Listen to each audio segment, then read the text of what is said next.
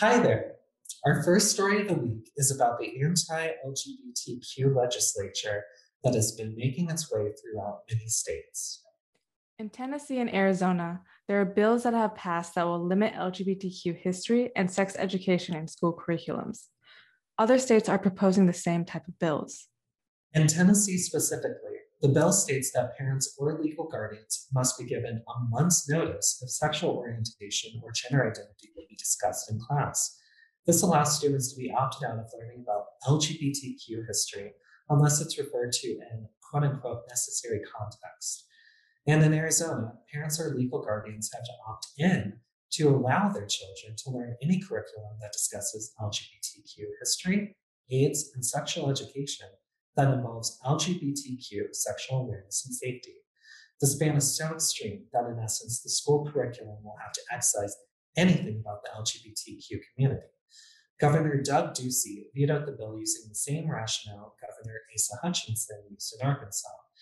However, in Arkansas, Hutchinson's veto was overturned. Luckily, in Arizona, it is highly unlikely Governor Ducey's veto will be overturned. That is why we continue to speak out to have these bills vetoed. But still, there are bills just like the one vetoed in Arizona that are being proposed nationwide. And what's the rationale behind these inane bills? According to Tennessee Congressman Ryan Williams, who makes bow ties look offensive, he states, Our kids are young and impressionable, and what we allow in their minds is important. Which what? The only thing that statement boils down to is that Representative Williams is afraid of children turning gay. Newsflash, Congressman, that's not how sexuality works. And you know that if you had a proper education curriculum. Amen to that. But here's the thing what these bills do is influence children that talking about anything queer is wrong and should be hidden. An entire generation of children will lack the education necessary to understand the LGBTQ community. And what breeds hate and ostracization? Ignorance. Also, the sexual education these children will receive will be severely lacking in substance. Discussing HIV and different forms of healthy sex is vital information to keep our youth safe when they begin exploring their sexuality. Our sexual education curriculum in this country has been abysmal, but this step backward is egregious. Yeah. These bills these bills aren't proposed to help children, but to segregate LGBTQ history from education and to foster a generation born out of ignorance and hate. And if we stand by and allow these bills to go into law across the country, then our history and the struggles we faced during gay liberation, AIDS, and the murder of trans people will be lost. We cannot and must not let this happen. So, thank you for joining us. This is the Queerly News.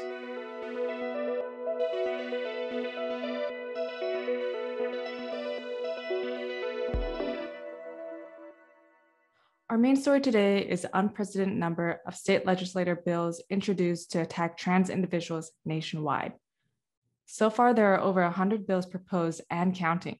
Bills that affect healthcare for trans individuals and children, as well as bills banning trans children from participating in school athletics. In Arkansas, Idaho, Mississippi, South Dakota, and Tennessee, bills have already passed banning trans children from playing sports and in Arkansas, the first bill of its kind to pass, limits healthcare for trans children and bans gender affirming healthcare for minors. So, why have these bills been pushed through in such succession? With the Democrat controlled presidency and Democrat controlled House and Senate, state lawmakers and the anti LGBTQ groups affiliated with them, such as the Promise to America's Children Coalition, are pushing back against the Democrats' proposed Equality Act which prohibits discrimination based on sex, sexual orientation, and gender identity in areas including public accommodations and facilities, education, federal funding, employment, housing, credit, and the jury system. Specifically, the bill defines and includes sex, sexual orientation, and gender identity among the prohibited categories of discrimination or segregation. And what is their rationale that is used in place of pure LGBTQ hate? Well, it's a solution to a fabricated issue. Groups such as the Promise to America's Children Coalition and state legislators state that these anti LGBTQ bills are to protect women in women's sports. Classic hate groups trying to pit one oppressed group against another. This rhetoric has been denounced by feminist figures such as Gloria Steinem, who signed an open letter joined by over 700 feminist leaders and women's groups. She stated, We all must fight against the unnecessary barriers placed on trans women and girls by lawmakers and those who co opt the feminist label in the name of division and hatred. The NCAA and other athletic groups have also denounced these bills, along with various medical associations, education providers, President Joe Biden, and major corporations. And unfortunately, trans children had had to go to bat for themselves in front of Senate committees to denounce these laws. A 10 year old trans girl from Texas had this to say Hello, my name is Kaya Shappley. Um, I love ballet, math, science, and geology. I spend my free time with my cats, chickens, FaceTiming my friends, and dreaming of when I will finally meet Dolly Parton. I do not like spending my free time asking adults to make good choices. I've been having to explain myself since I was three or four years old. Texas legislators have been attacking me since pre K. I am in fourth grade now. When it comes to bills that target trans youth, I immediately feel angry. It's been very scary and overwhelming. It just, it makes me sad that some politicians use trans kids like me to get votes from people who hate me just because I exist. God made me. God loves me for who I am, and God does not make mistakes. You should be careful how you treat the least of these. Please just listen to me, hear me. Try to educate yourselves. Try to understand everybody My mom has been giving everything she has to stand up for me. With these new things y'all are trying to do, we both are having to advocate for each other because you are now targeting a great mom and a great nurse. My mom needs her nursing license to take care of me and my siblings. Bullying is bad. Please stop. Don't make bad choices. It's never too late to turn it around. And I want to say thank you to those of you who are sticking up for kids like me. By the time I am in college, you will be celebrated in the history books. Yeah, isn't that fucked up? A 10 year old child had to go in front of a committee to explain why they shouldn't take away her health care and ability to play sports as a girl. In what world should a child have to do that? A child should not have to be their own advocate. But that's what happens when bigoted legislators and hate groups care more about their politics than actual children. And here's the thing these bills serve no purpose other than to harm trans individuals. What will these bills do? First, gender affirming care will become illegal, making it so parents could lose custody of their children and go to prison, and making it so that doctors and healthcare providers could lose their license and face criminal charges.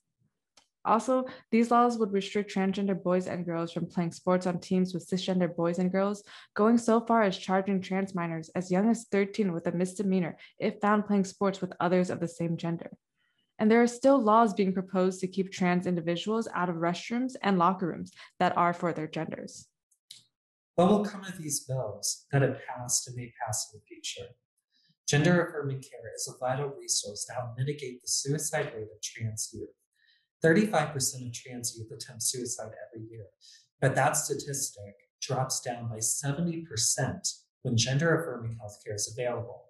And gender affirming healthcare is an encompassing term that focuses not only on genital surgery. Gender affirming hormone therapy is the primary medical intervention sought by transgender people. And it's a therapy that is deemed medically necessary not only for transgender people, but cisgender people as well.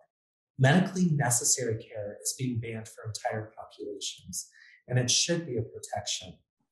And these sports bans are taking away opportunities from children, making their lives at school and at home harder by not allowing them to be involved in athletics, ostracizing them from their community.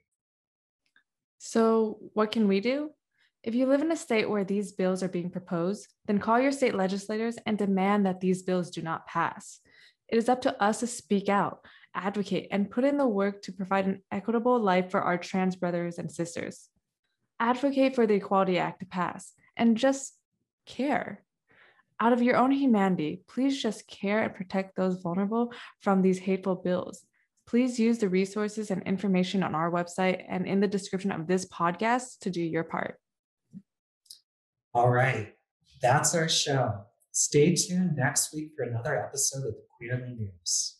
And thank you for joining us for our inaugural episode. We wanted to end this episode specifically by addressing the Derek Chauvin trial. Although not specifically queer news, we wanted to say that the guilty verdict is a step forward in a long march towards equity and justice for Black people. Rest in power, George Floyd, and all the countless victims of police violence. This has been Nick and Lena. Stay safe and stay queer.